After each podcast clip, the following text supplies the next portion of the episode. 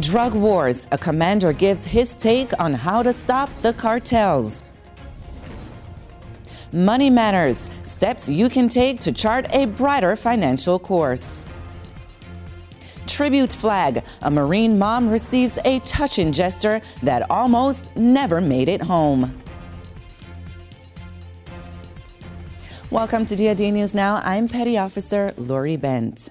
Two U S soldiers have been killed in Afghanistan. Staff Sergeant Benjamin Prange and Private First Class Keith William died last Thursday in Kandahar Province when insurgents attacked their vehicle with an improvised explosive device. Both were assigned to the first Battalion, twelfth Infantry Regiment, fourth Infantry Brigade Combat Team, fourth Infantry Division out of Fort Carson, Colorado. The Aspen Security Forum wrapped up Saturday with a closer look at the role of DoD in homeland security. Much of the conversation centered around the U S's war against drugs, specifically seizures and interdictions. NORAD and U S NORTHCOM's commander, General Charles Jacoby, agreed the U S has some vulnerabilities that's allowed criminal organizations to smuggle in drugs, cash, and more recently, unaccompanied children. And it's a complex network, and they are interconnected criminal organization networks. And I personally believe uh, there's uh, plenty of evidence of a conversion between terrorist and, and uh, criminal organizations and networks. And we have learned that the best way to fight a network is with a network. General Jacoby said there are three areas to focus on in the drug war: the source zone, the transit zone, and the arrival zone. He said the DoD has been asked to help mainly in the transit zone, which is the way drugs get into the country, like go-fast boats.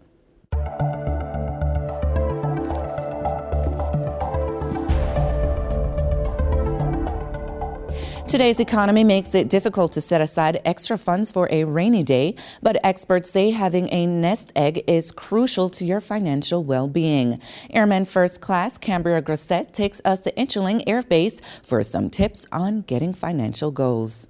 Knowing how to manage your personal finances is critical for military members. Mister Jim McDaniels is using his knowledge on financial readiness to help educate the airmen of Incirlik Air Base.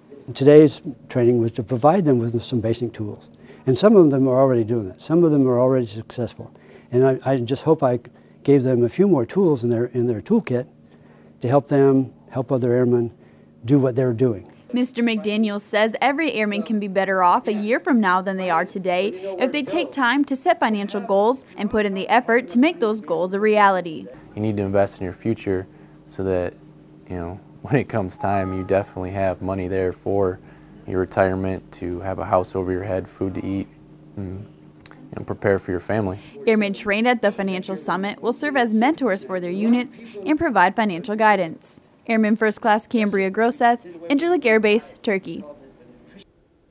During a ceremony to honor her fallen son, one Gold Star mom received a huge surprise.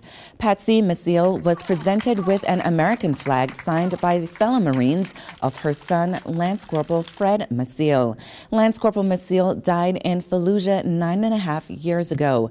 The flag was meant for his family, but got lost and ended up at a Texas flea market. Walter Brown spotted it and knew he stumbled onto something sacred. The lady just said it's five dollars. She said, it has been written on, you know that. And I said, yes, uh, that's okay. I'll go ahead and buy it. I got peace in my heart. You know, I'm, I'm happy. I'm, you know, this is, this is all from my son. Nobody forgot my son. Walter Brown's son is also a Marine. Coming up later today at thirteen hundred Eastern, watch Hiring America. Then at fourteen hundred Eastern, Veterans Documentary Corps features veterans and filmmakers from around the world sharing their true stories about the veteran experience. Be sure to check out the DoD Facebook page for cool pics as an F sixteen fighter Falcon receives fuel from a K C one thirty-five Stratotanker. Watch for us also on Twitter. I'm Petty Officer Lauria Benz. Keep it right here for the latest in DoD News.